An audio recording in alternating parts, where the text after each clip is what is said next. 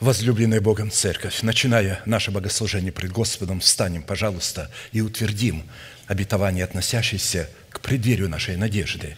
Да воцарится воскресение Христова в наших телах. Склоним наши головы в молитве. Дорогой Небесный Отец, во имя Иисуса Христа – мы благодарны имени Твоему Святому за вновь представленную привилегию быть на месте всем, которое очертила десница Твоя для поклонения святому имени Твоему. И ныне позволь наследию Твоему во имя крови завета подняться на вершины для нас недосягаемые и сокрушить всякое бремя и запинающий нас грех. Да будут прокляты в этом служении, как и прежде, все дела дьявола, болезни, нищета, преждевременная смерть, демоническая зависимость, всевозможные страхи, депрессии, разрушение, косность, невежество – все это да отступит от шатров святого народа Твоего. И ныне встань, Господи, на место покоя Твоего Ты и ковчег могущества Твоего – и да облекутся святые Твои спасением Твоим, и да возрадуются пред лицом Твоим. Дай нам больше от Духа Твоего, пропитай нас Духом Твоим святым, позволь нам найти светлое лицо Твое. Я представляю это служение в Твои божественные руки. Веди его рукою превознесенную, великий Бог, Отец, Сын, Дух Святой. Аминь. Да благословит вас Господь, можете садиться.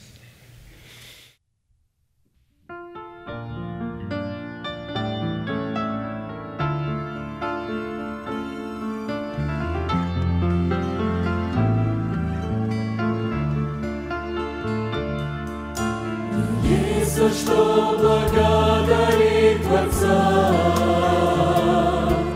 Он снял с меня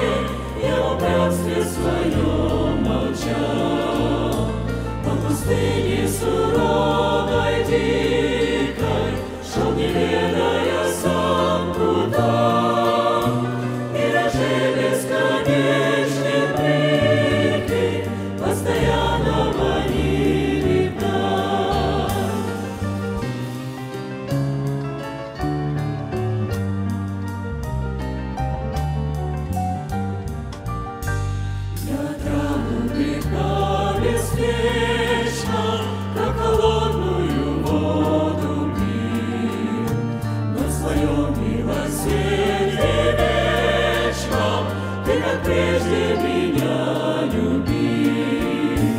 Веки трудных земных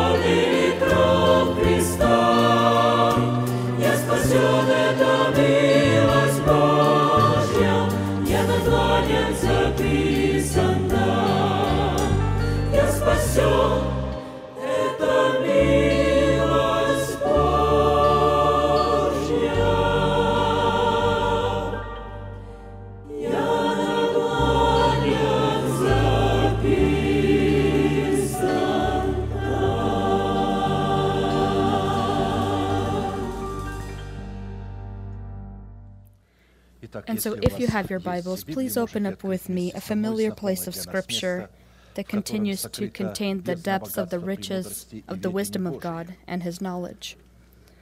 Matthew 5:45 and 48. That you may be sons of your Father in heaven, for he makes the sun rise on the evil and on the good, and sends rain on the just and on the unjust. Therefore you shall be perfect, just as your Father in heaven is perfect. The sermon that I would like to continue is called Called to Perfection. And relevant to fulfilling this required commandment, we stop to study the purpose of the righteousness of God in the heart of a man, specifically the goals that the righteousness of God abiding within our heart is called to pursue. And in part, we've been studying the purpose of the righteousness of God within our heart received by us in the two broken tablets of the covenant, and established in the new tablets of the covenant, allowing God the ability to give us the promise to be heirs of peace, not by the law, but by the righteousness of faith, like He gave it to Abraham and his seed. For the promise that he would be the heir of the world was not to Abraham or to his seed through the law, but through the righteousness of faith. Romans 4:13. We've noted that the covenant of peace, identified as the inheritance of peace, is called to abide within the heart of a man and is evidence of the fact that we are children of God. Therefore, the inheritance of the peace present in the covenant of peace is actually the treasury of our hope in God, containing the complex of all of the promises of God. When accomplished, this is the goal of the given to us righteousness. Therefore, it is righteousness by the means of the peace of God, containing the covenant of peace, that can and is called to guard our hearts and minds in Christ Jesus. Because the kind of thoughts a person has, that's how he is. If your thoughts will be in Christ, then that is how you will be.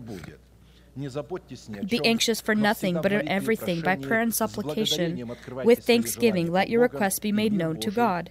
And the peace of God, which surpasses all understanding, will guard your hearts and minds through Christ Jesus. Philippians 4 6 through 7. Speaking of the peace of God that surpasses our understanding is Even if a person wanted to identify God with his mind or understand him, it would be useless because he's so mysterious, he is so exalted, he's so great that a person is not able to comprehend with his mind a world that is far from God. He, and he gives a peace that this world does not understand. So, to better learn and understand the purpose righteousness pursues, bringing about the inheritance of the peace of God, and understanding the conditions outlining the way our righteousness needs to be garmented into peace, to satisfy the requirement of being perfect, as our Heavenly Father is perfect, we have come to the necessity to look at four classical questions. What are the qualities of the peace of God in Scripture called to guard our hearts and minds? In Christ Jesus. What power does the peace of God have within the relationship of God and man, man with other men, and with all the world? What conditions do we fulfill to be clothed into the peace of God, called to guard our minds in God? And by what signs are we able to determine, examining ourselves, that we are sons of peace as well as the sons of God?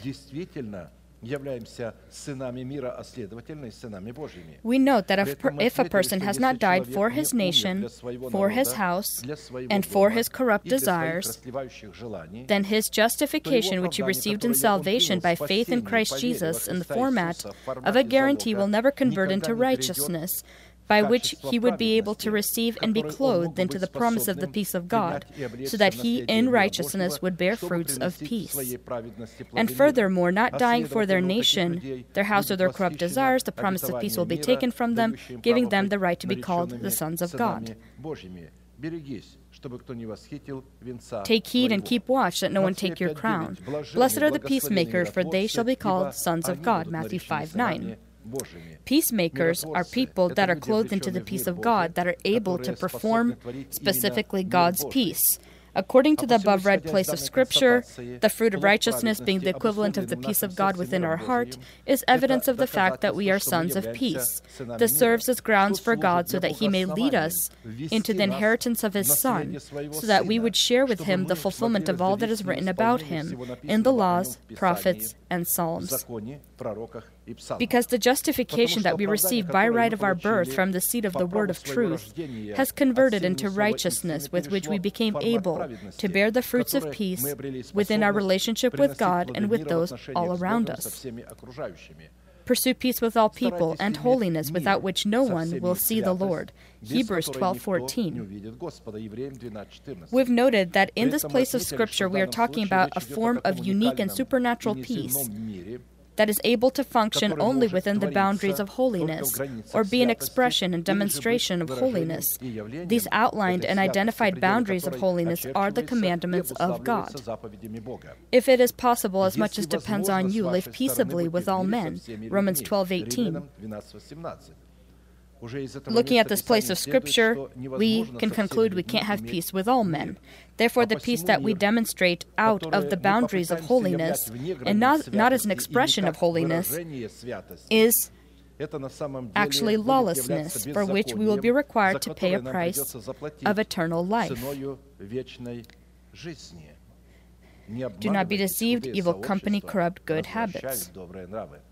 Because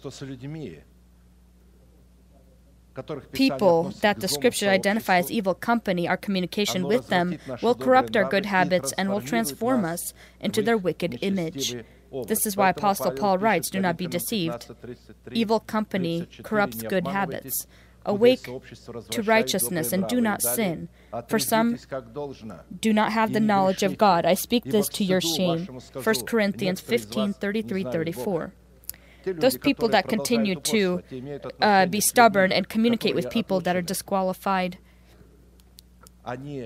they are, according to Scripture, they are sinning and don't know God. They think they know God. They say that they know God. If they knew Him and His holiness, then they would not have called wickedness holiness and holiness wickedness.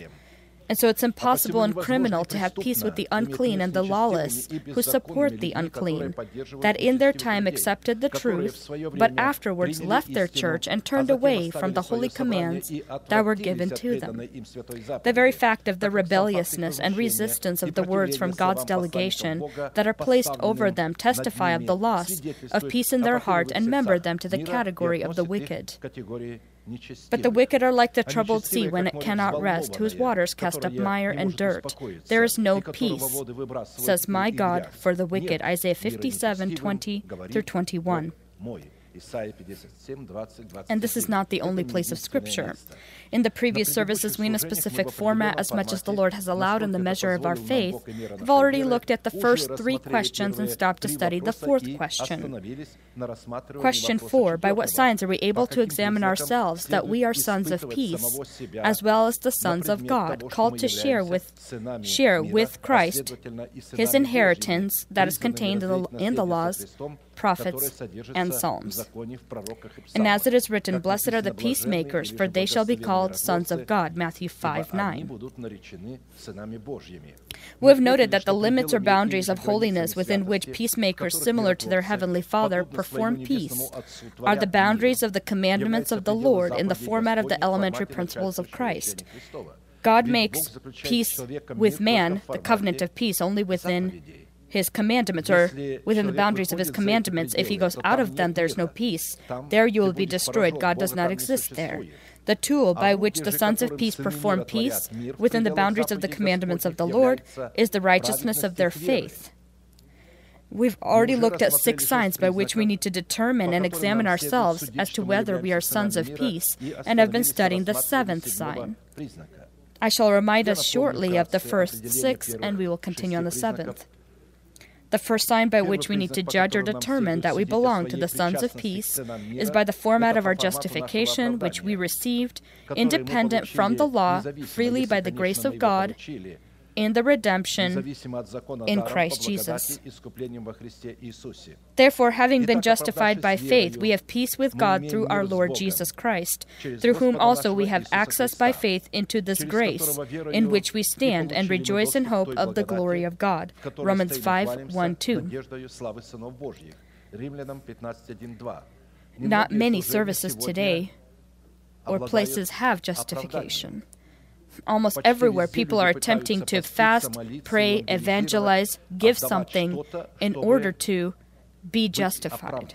They're trying to still, by the law, justify themselves. They can't freely just accept. The reason is because they don't have a person, and uh, they don't accept a person that God has placed over them that would be able to explain to them that by the heard word, not what you're reading, but by what you hear, that you are justified and they need to receive that.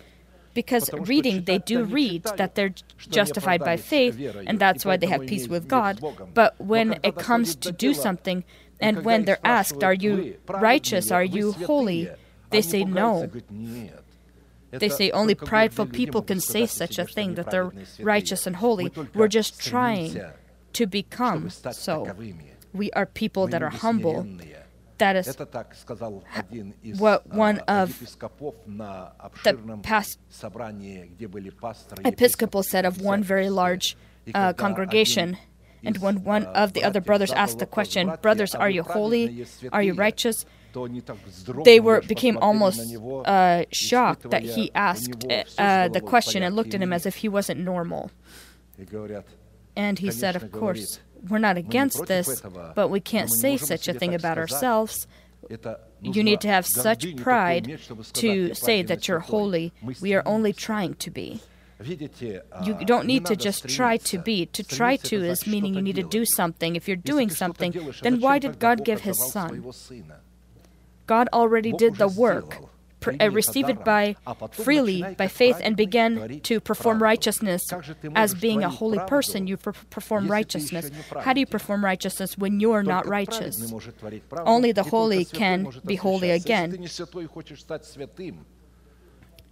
you are holy and righteous by the fact of your birth from the word of truth, from hearing the word of truth.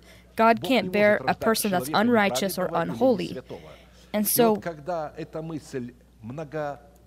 when we when uh, people do not preach, do not uh, tell the people into uh, tell the, tell the people that they are righteous and holy. They're trying to justify themselves with other things, either religious works of some kind or something else we receive justification freely, freely by grace in the redemption in Christ Jesus, and then we are offered that this uh, justification convert into righteousness. The second sign by which we need to judge or determine that we belong to the sons of peace is by our, our ability to have peace within the boundaries of holiness and as a demonstration of holiness, pursue peace with all, peace with all people, and holiness without which no one will see the Lord. Hebrews 12 14. I will remind us that holiness is the ability to differentiate and separate dead works from the works that are done by God, and the ability to differentiate and separate the form of life of the old man from the form of the life of the new man. Because holiness separates separates the light from the darkness, blessing from curse, uh, life and death. It separates the two. The third sign by which we need to judge or determine that we belong to the sons of peace is by our membership to the congregation of Israel. The word Israel means warrior, warrior in prayer. We're not talking about Israel in the flesh. We're talking about the Israel that is in the spirit.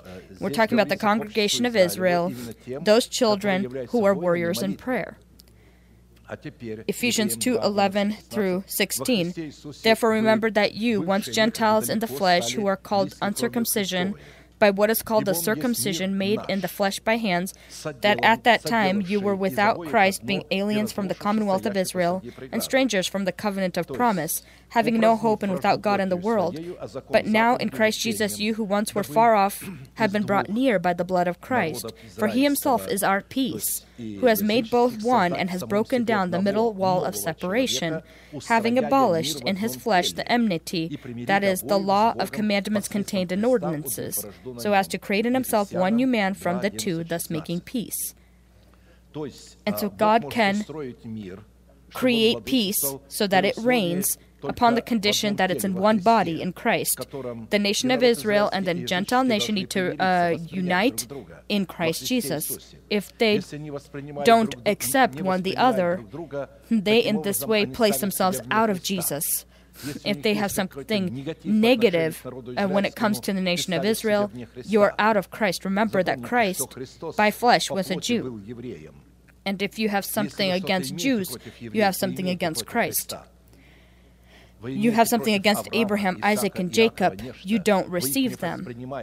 And we know such people who were amongst us who then later began to speak against Abraham and saying, Who is this? Why are we always talking about Abraham? Who are these Jews that we're always talking about? That's a terrible thing to say and dangerous and unfortunate.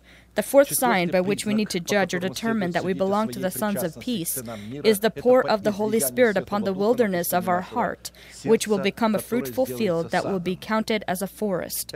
This is a promise of the door of hope until the Spirit is poured upon us from on high, and the wilderness becomes the fruitful field, and the, un- and the fruitful field is counted as a forest.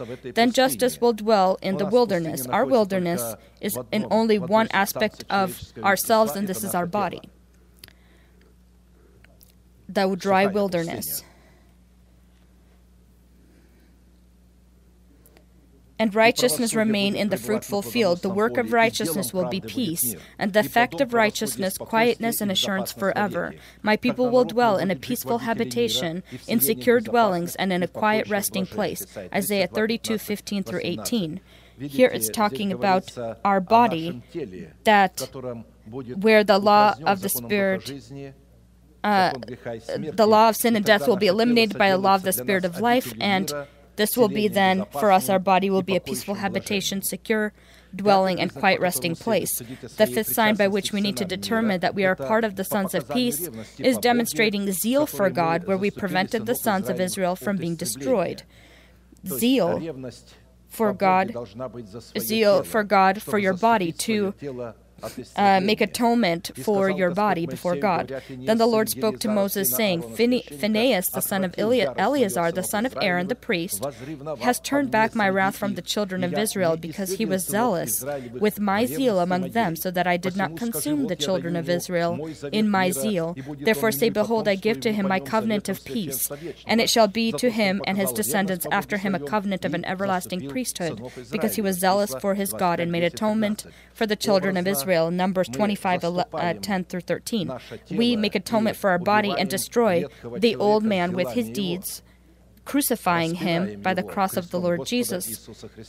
The sixth sign by which we need to determine that we are part of the sons of peace is by having the kingdom of heaven inside of ourselves, not just uh, to rule, but have the kingdom, that this uh, kingdom uh, reigns or does, does some kind of work. There's work done in the kingdom, and this all needs to happen inside of ourselves. Romans 14, 17 through 18. For the kingdom of God is not eating and drinking, but righteousness and peace and joy in the Holy Spirit. For he who serves Christ in these things is acceptable to God and approved by men. And now, the seventh sign by which we need to determine that we are part of the sons of peace is by the ability of clothing your essence into the holy and selective love of God. But above all these things, Colossians 3 14, 15, which is uh, put on love, which is the bond of perfection.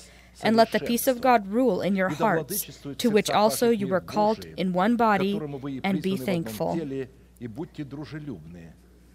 I remember when in the army, one of the officers asked the question when I said that God is love, a holy love. He said, So what do Christians consider to be love? And I said, Love is the bond of perfection. This phrase uh, struck him he said, Can you repeat that again? I said, Bond of perfection. And he said, Repeat it again. He says, I've never heard this before.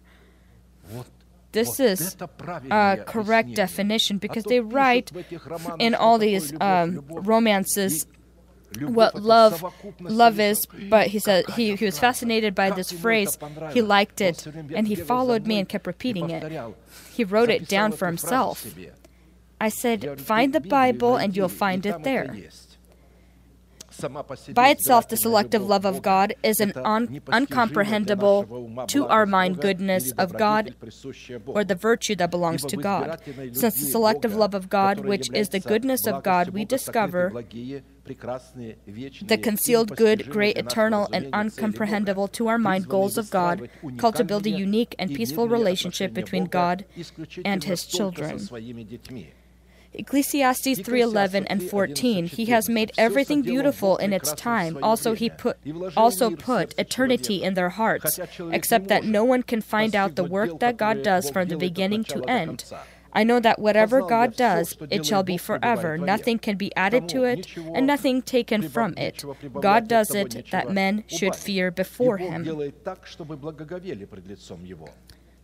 Apostle Paul defining the selective love of God, which surpasses knowledge and is demonstrated in Christ Jesus, said that comprehending the love of God is called to fill us with all of the fullness of the peace of God that he would grant you according to the riches of his glory ephesians 3.16 through 19 to be strengthened with might through his spirit in the inner man that christ may dwell in your hearts through faith that you being rooted and grounded in love may be able to comprehend with all the saints what is the width and length and depth and height to know the love of god which surpasses knowledge that you may be filled with all of the fullness of god. The phrase that you, being rooted and grounded in love, may be able to comprehend with all of the saints is the condition for clothing or for comprehending the selective love of God. That's the narrow gate. This is presented in the form of a good wife, who symbolically is the bride of the Lamb, those that are the saints included in God's chosen flock. He who finds a wife finds a good thing and obtains favor from the Lord. Proverbs 18:22. And as I've said before, when this place is uh, ref- when people uh, consider that this is uh, th- that this is supposed to be uh, understood in a literal sense that you find a wife, you find a good thing. No, you find a good thing in the body of Christ. You can't find this favor in uh, a wife or favor in a husband. Uh, this favor is obtained in the body of Christ, in the church. Christ is in the body, and that's where his favor is. To find a good thing and to obtain favor from the Lord is to discover the treasure of the kingdom of heaven upon your field. The symbol of this field is our body that is under the control of law of sin and death. The symbol of the treasure that is hidden in the field is the promise concerning the door of our hope, allowing the resurrection of Christ to reign or be enthroned in our body, upon the condition that we sell all that we have for this field in the form of our earthly body. Therefore, finding a good wife is making a matrimonial contract or a marital union with a specific church of saints who satisfy the requirements of God's chosen flock or God's remnant. Therefore, the definition of a good wife means a virtuous wife. Good in Scripture are only those acts that a person does while fulfilling his calling, according to the revelations of the will of God written in Scripture. Many daughters have done well, but you excel them all. Proverbs 31 29. According to this proverb, we see that a virtuous wife is a church where their teaching, in their teaching about grace, they also preach about how the saints can have a peaceful, great, appealing, unlaborious, and exalted relationship with God and with each other by the means of obtaining virtue that consists in the selective love of God.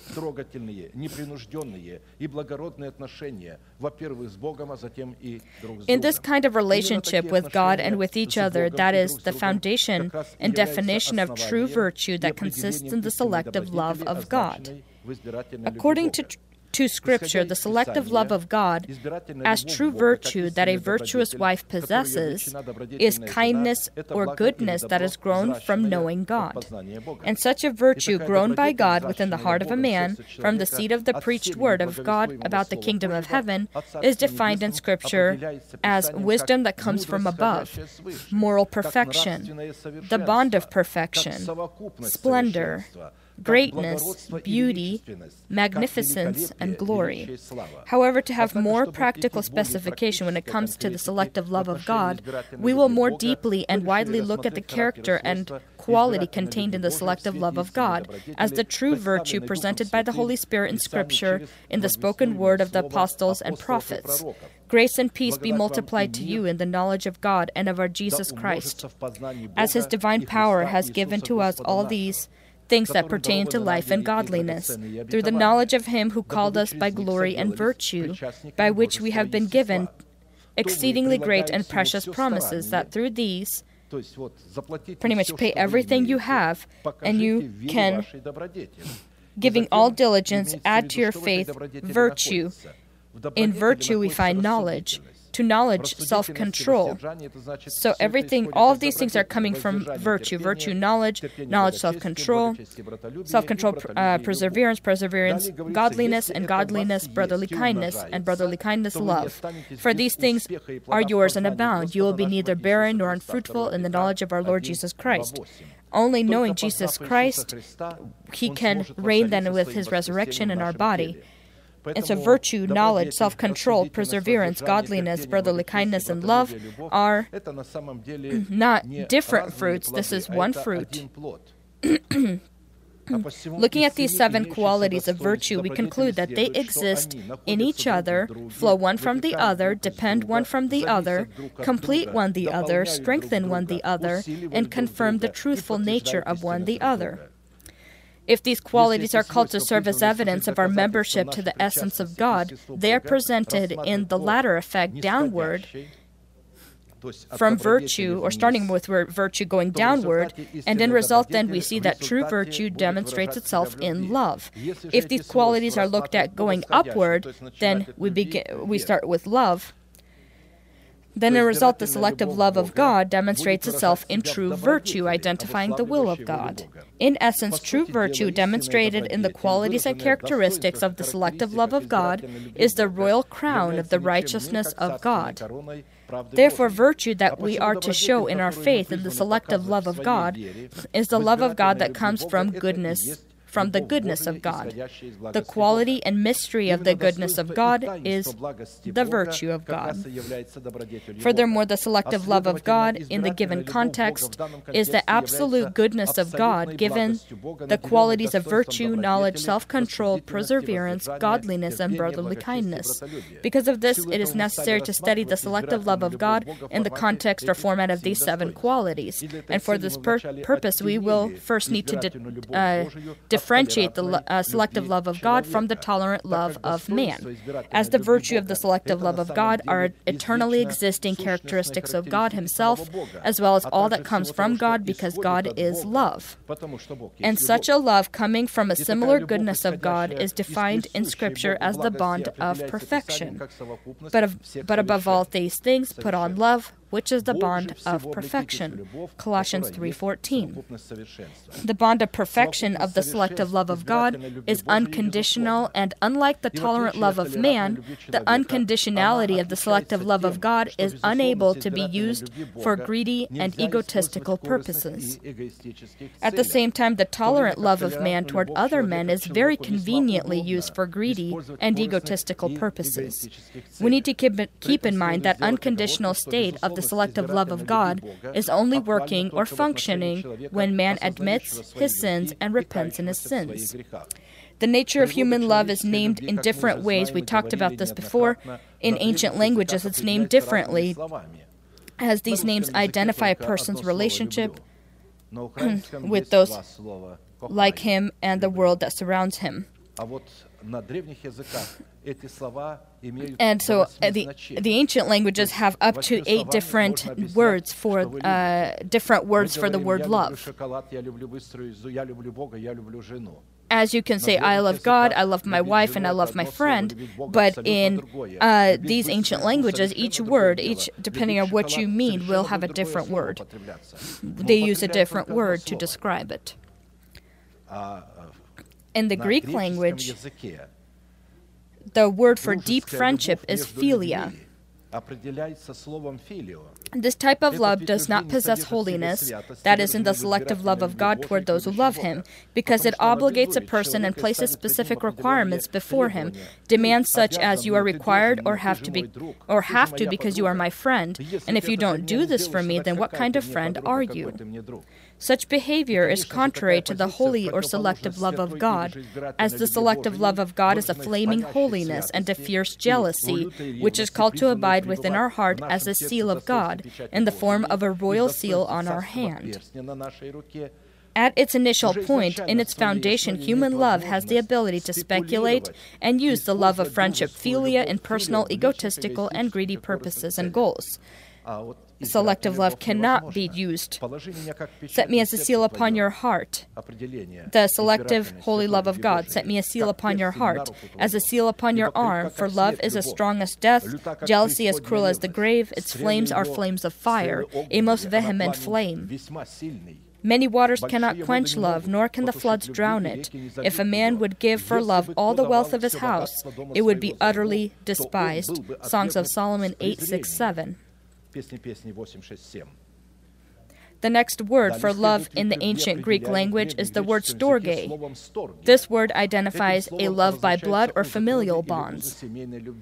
This type of love, you could say, I love my brother. You have to use this word, in the, that is storge, you have to use this word. But if you say, if you're talking about a friend, then you use the word philia. This type of love also, as the previous, has within its basis the ability to speculate and that egoism, as does philia. But here it relates to relative bonds. You are required because you are my relative. You are my relative. You have to do this. And so when you receive something from your relative, a person is not even thankful. Why? Because he considers he's supposed to, he's required, he's my family. And a, a person's upset when he's not receiving something that he thinks they should give. The next form of the word for love is the word eros. This word in the Greek language means an erotic or sexual relationship between a man and a woman. It is here unlike in any other form of human love. We see greed and egoism that move man to find the goodwill of their partner, but for the sole purpose of satisfying their sexual appetite. And finally, contrary to all of the other forms of human love, identifying the essence and atmosphere of its earthly genesis, we see the magnificent and unearthly form of love of, of the love of God that in the Greek language is agape, which is poured out into the hearts of the children of God in the form of the Holy Spirit. This word is only used when it, it's regarding God. You can't apply it towards animals or others. Such unconditionality of the selective love of God can be received and passed on in no other way but upon the basis of absolute and reasonable willingness. God loves a cheerful giver, 2 Corinthians 9 7. And only then, when in men's relationships the magnificent love of God, agape, is placed priority over all forms of other human love, then such acts of greediness, self interest, egoism are disciplined by her holy and royal power. And to better understand the way we are called to demonstrate the work of virtue in our faith, which is in the love of God, we will need to remember first the genesis and virtue of the selective love of God, second, the purpose of unearthly love within our, within our faith Third, the price of obtaining the unearthly love of God, agape. And fourth, the signs as evidence of the selective love of God in your faith. Answering the first question, what virtues do the scriptures present concerning the spring from which the selective love of God flows, in the atmosphere of which the peace of God can reign? We came to the conclusion that first, the unconditional nature of the selective love of God, in the atmosphere in which the peace of God reigns, is poured out from the virtue of the Heavenly Father, demonstrated in His goodness, and is our hope, which we, which will never shame us. Now, hope does not disappoint because the love of God has been poured out in our heart by the Holy Spirit who was given to us. Romans 5 5. Second, the unconditional nature of the selective love of God in the atmosphere in which the peace of God reigns is poured out from the sub- substituting sacrifice of Christ for his church. Christ also loved the church and gave himself for her, that he might sanctify and cleanse her from the washing of water by the word. He again sanctified and cleansed her and not the whole world, but just his own, that he might present her to himself a glorious church, not having spot or wrinkle or any such thing, but that she would be holy and without blemish. Ephesians 5 25 through 27. The famous phrase that have made tolerant that God loves everyone because God so loved the world that he gave his only begotten Son that anyone who believes in him would not perish but have everlasting life. They don't even think about the fullness of the phrase. For God so loved the world that he gave his only begotten Son. But further, they don't look that anyone who believes in him would not perish. Only the one that believes in him would not perish, the rest will perish which means this phrase was interpreted incorrectly. We read the tra- uh, translation, even from the Hebrew or Greek.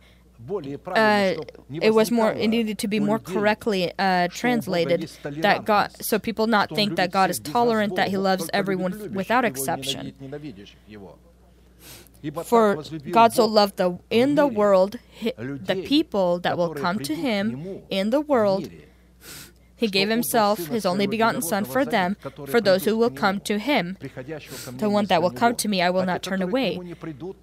But the ones that don't come to him, love has has uh, is not it's not regarding them or does not refer to them. The third, the unconditional nature of the selective love of God in the atmosphere in which the peace of God reigns is poured out into our hearts, not in the form of a drunk atmosphere of the feelings, but an anointing power of the Holy Spirit that promotes the atmosphere of the selective love of God and the sensing of this love.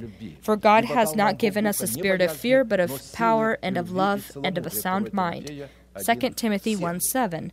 God's love it's demonstrated in act, actions and, and leads the feelings and not feelings that then will promote some kind of actions.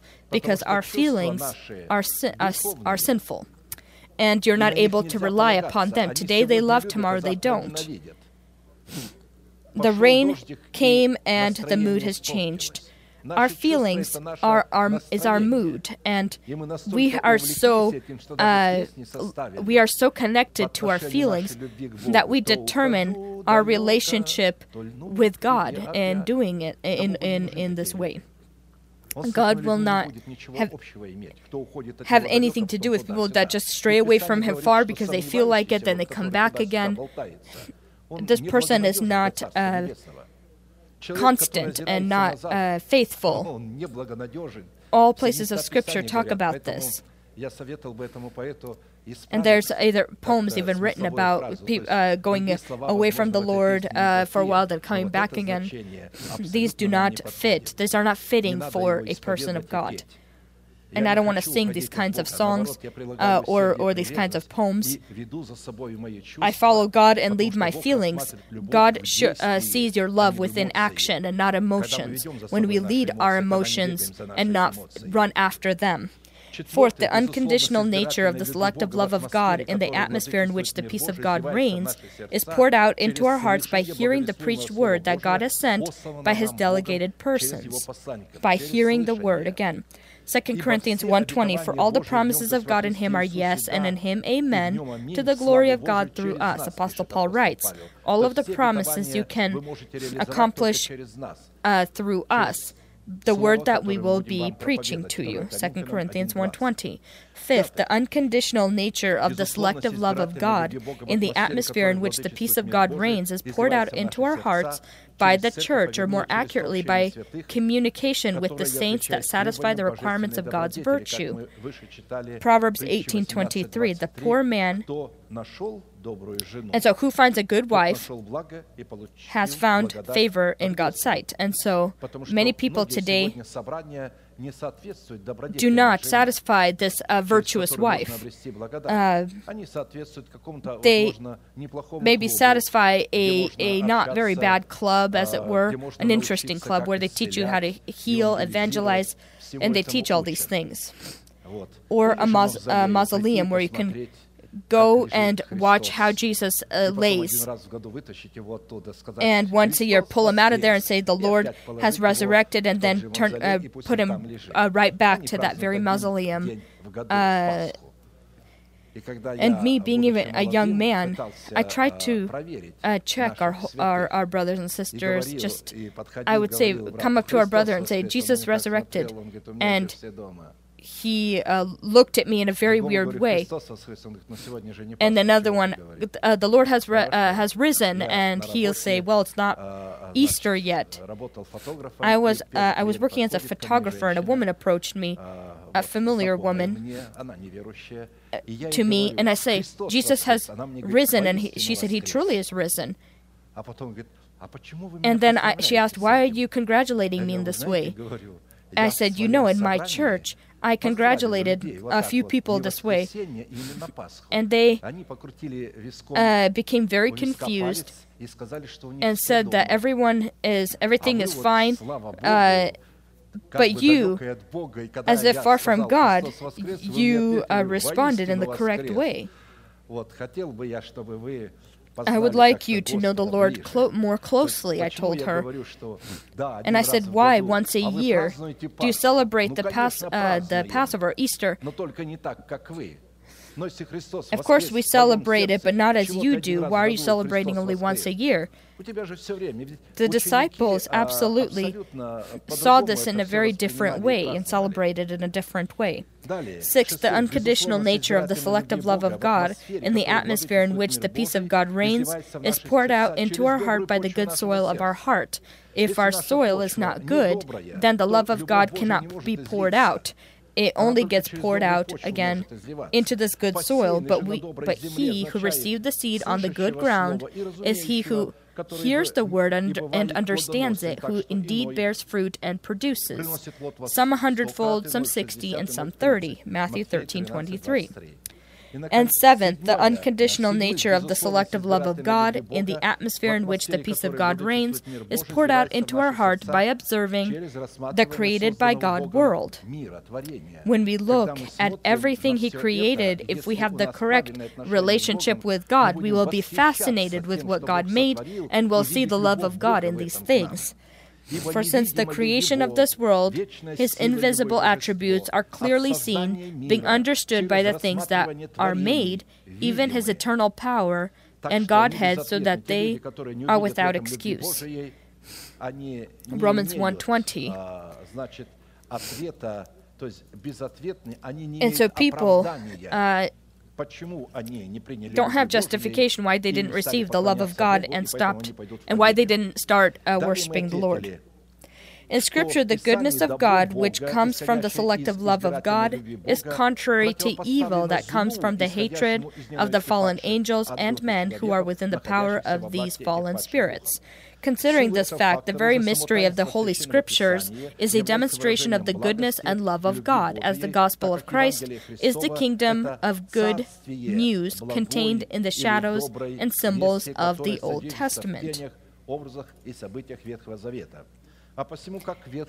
Therefore, as in the Old Testament as well as the New Testament, the level of power of the selective love of God is determined and is known by the level of power of the hatred of God toward evil and evildoers. In other words, to understand the essence of the selective love of God in the goodness of God, it was necessary to look at what or who God loves and also what or who does God or what or who God hates. Because only loving what God loves and hating what God hates, we can be filled with all of the fullness of God and demonstrate God's rea- reaction in our faith when it concerns things that are good and evil. Answering the first question, what does God love and who does God love, we came to the conclusion that first, the selective love of God flowing from the virtue of God in the atmosphere in which the peace of God reigns, in its nature loves to pardon or be merciful to the repenting sinner. Mercy is for the sinner. Micah 7:18.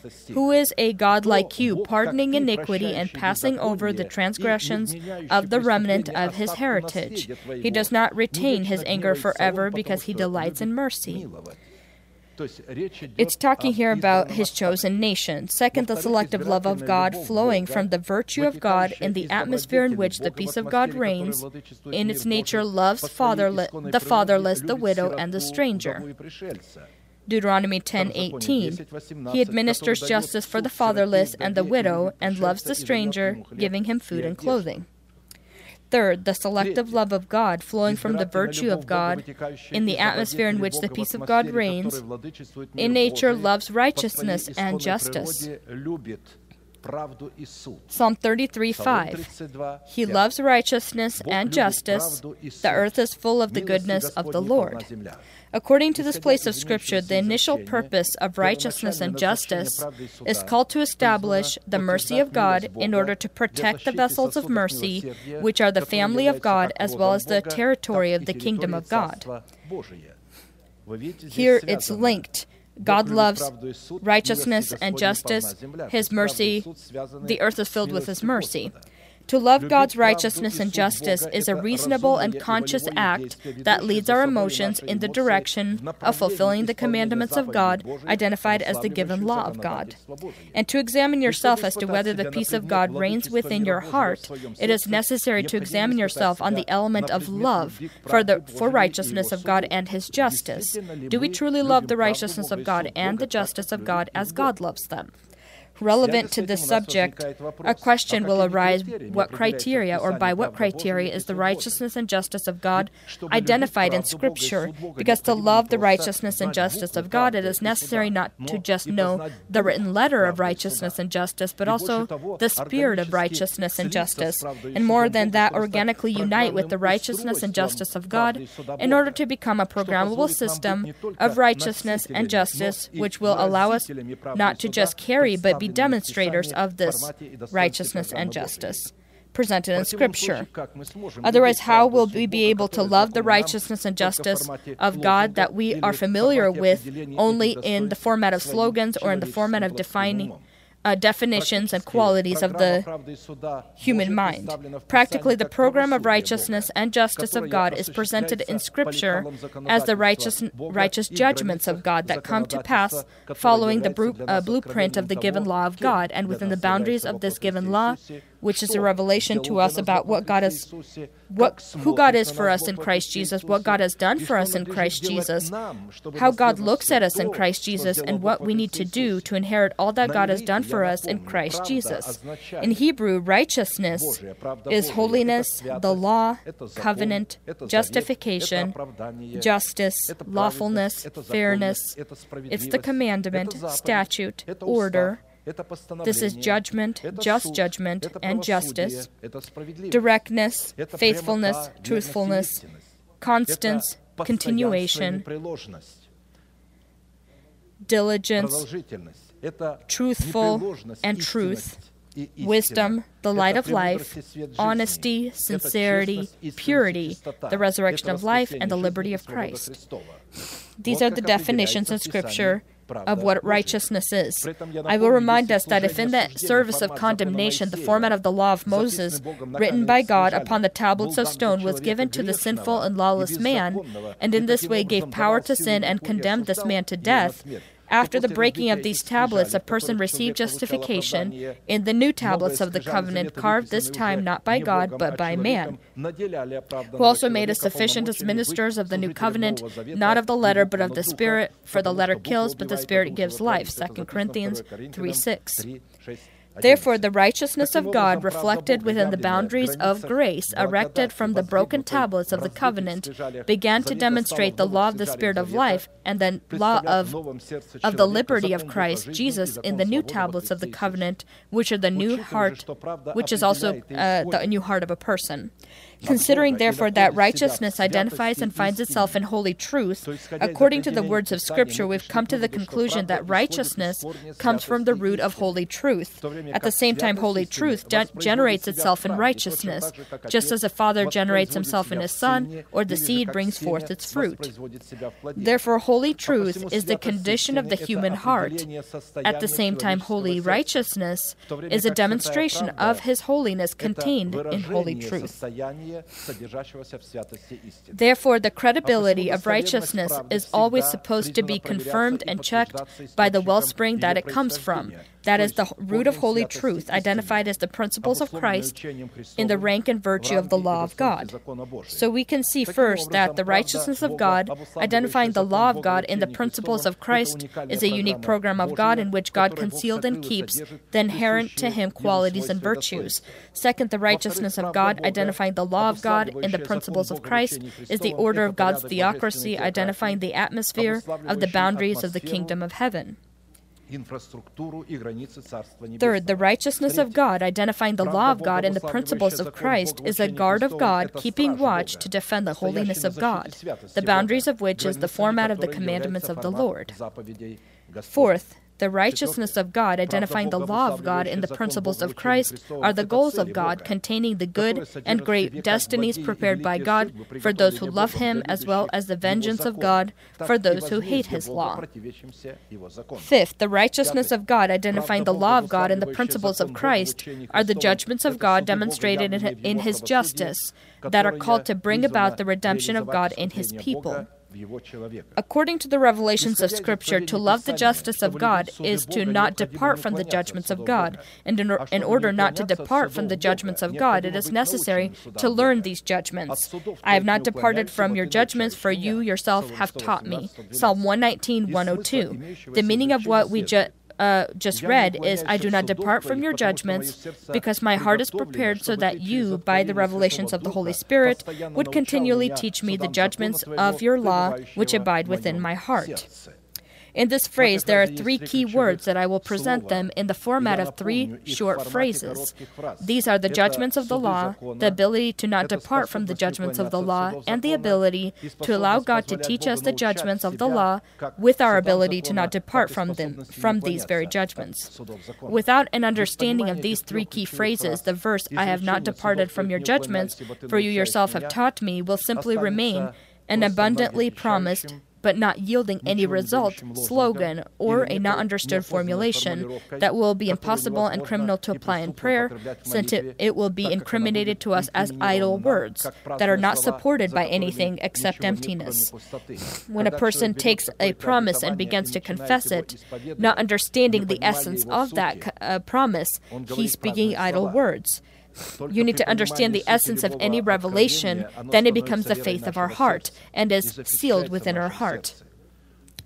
Slogans are not sealed within our heart. Slogans are not the faith of our heart, only the comprehended truth, comprehended promise. When we get to know it, then it becomes sealed and becomes a part of us. When we confess it as the faith of our heart, then these are no longer idle words. These are words that, in their power, are, are equal to the power of the words that come out of the mouth of God.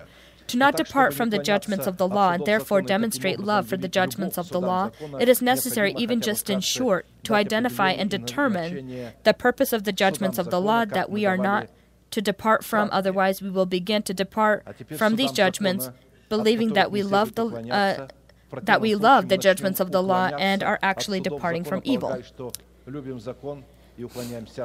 Again, if we don't know the essence of the law. In Hebrew, the word judgment, identifying the main virtue and purpose of the law of righteousness, is firstly the great and glorious word of redemption, where the judgments of the law of righteousness was called, to, called by God to become a refuge for men who are able to inherit salvation.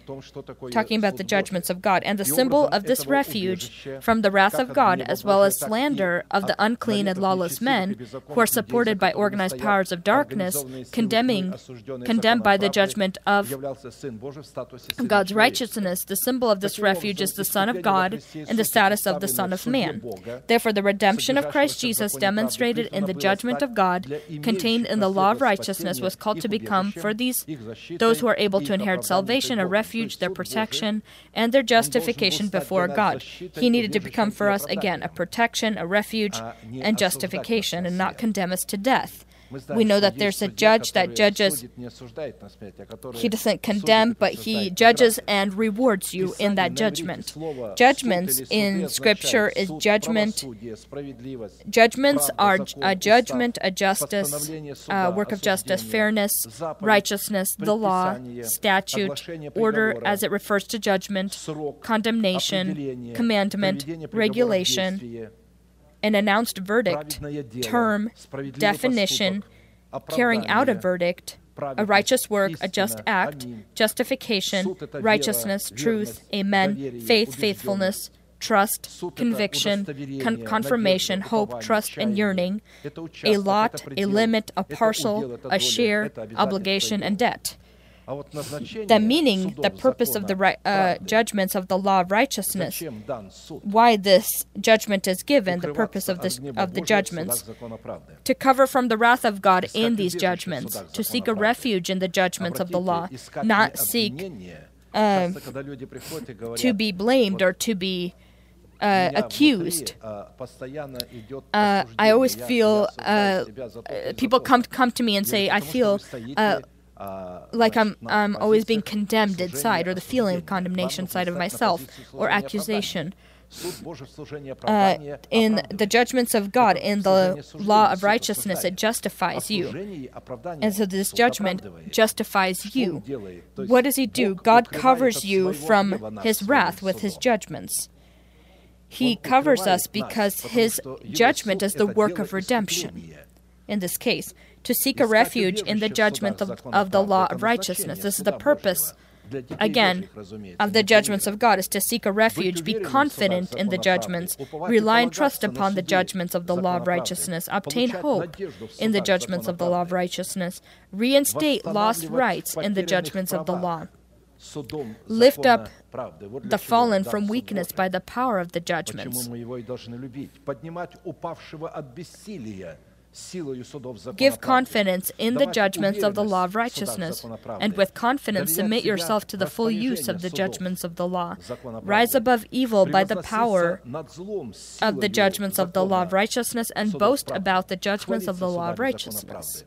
And now that we, and now that we, in somewhat familiar, are beca- have become somewhat familiar with the consistency of the virtue of the judgments of the law of righteousness and goals God pursues with these law, with this law of righteousness, we need to clarify the conditions we need to fulfill to allow the Holy Spirit, by the preached word spoken by God's delegated persons, to teach us the judgments of the law of righteousness in order to not depart from them. Because sooner or later they will still catch up to us. Uh, if we don't fulfill these commandments, we will be then seeking ways to not have to fulfill these commandments because it goes against what we really want uh, and it goes against our connection to the world, our nation, our relatives. The commandment uh, interferes with that, and we don't want to break those connections. So we find. Uh, ways to justify ourselves as to why we don't need to uh, fulfill it this commandment. This is what it means to depart from. it's important for us to clarify the conditions we need to fulfill to allow the Holy Spirit to not depart, to, to help us not depart from, because sooner or later they will still catch up to us and come upon us, but not in the form of redemption, redeeming us from the law of sin and death, but in the form of just vengeance and a harvest that is not possible to escape. With this, we need to pay attention to the order of the studied by us phrase and the form of the verb that is built into this phrase. I have not departed from your judgment elements for, your, for you yourself have taught me. Looking at the order, we see a unique form of learning where the Holy Spirit will teach us upon a specific place and upon one condition, if we will thirst for this teaching.